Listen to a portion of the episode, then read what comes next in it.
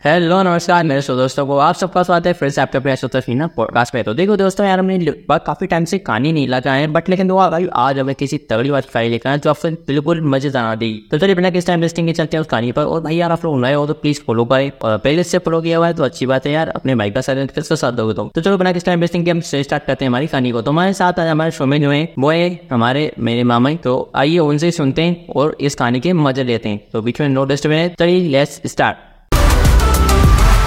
Thank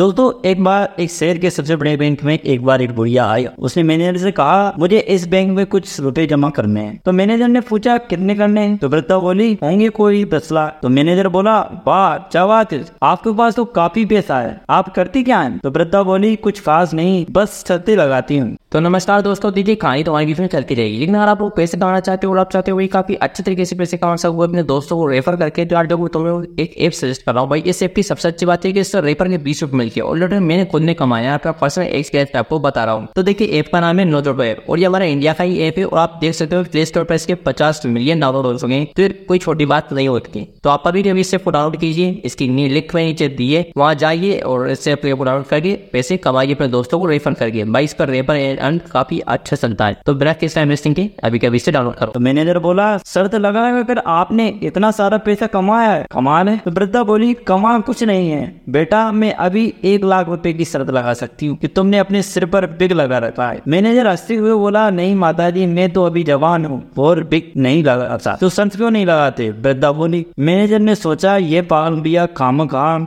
ही एक लाख रुपए गवाने पर तुली है। तो क्या ना मैं इसका फ़ायदा उठाऊं? मुझे तो मालूम ही है की मैं बिग नहीं लगाता। मैनेजर एक लाख की शर्त लगाने को तैयार हो गया, वृद्धा बोली, चूँकि मामला एक लाख रुपए का है, इसलिए मैं कल सुबह ठीक दस बजे अपने वकील के साथ आऊँगी और उसी के सामने शर्त का फैसला होगा। मैनेजर ने कहा, ठीक है, बात पक्की। मैनेजर को रात भर नींद नहीं आई। बस एक लाख रुपए और बुढ़िया के बारे में सोचता रहा। अगली सुबह ठीक दस बजे बुढ़िया अपने वकील के साथ मैनेजर के केबिन में पहुँची और कहा, क्या आप तैयार हैं? मैनेजर ने कहा, बिल्कुल, क्यों नहीं? दत्ता बोली, लेकिन चूँकि वकील साहब भी यहाँ मौजूद है और आप बात एक लाख की है, अतः मैं तसली करना चाहती हूँ कि सचमुच आप बिग नहीं लगाते, इसलिए मैं अपने हाथों से आपके बाद नोच कर देखूँगी। मैनेजर ने पल भर सोचा और हाँ कर दी। आखिर मामला एक लाख का वृद्धा मैनेजर की नज़दीक आई और मैनेजर के बाद नोचने लगी। उसी वक्त अचानक पता नहीं क्या हुआ वकील साहब अपना माता दीवार पर टोकने लगी। मैनेजर ने कहा, अरे अरे वकील साहब को क्या हुआ? वृद्धा बोली कुछ नहीं। इन्हें सदमा लगा है। मैंने इनसे पाँच लाख रूपए की शर्त लगाई थी की आज सुबह दस बजे मैं शहर के सबसे बड़े बैंक बैंक के मैनेजर के फाल लॉन्च कर दिखा दूँगी। तो दोस्तों, इसमें क्या लगी आपको सीखने के लिए? ये कहानी आपको कैसी लगी? तो गाइस देखो अम्मा का माइंड सेट देखो अम्मा ने एक लाख की,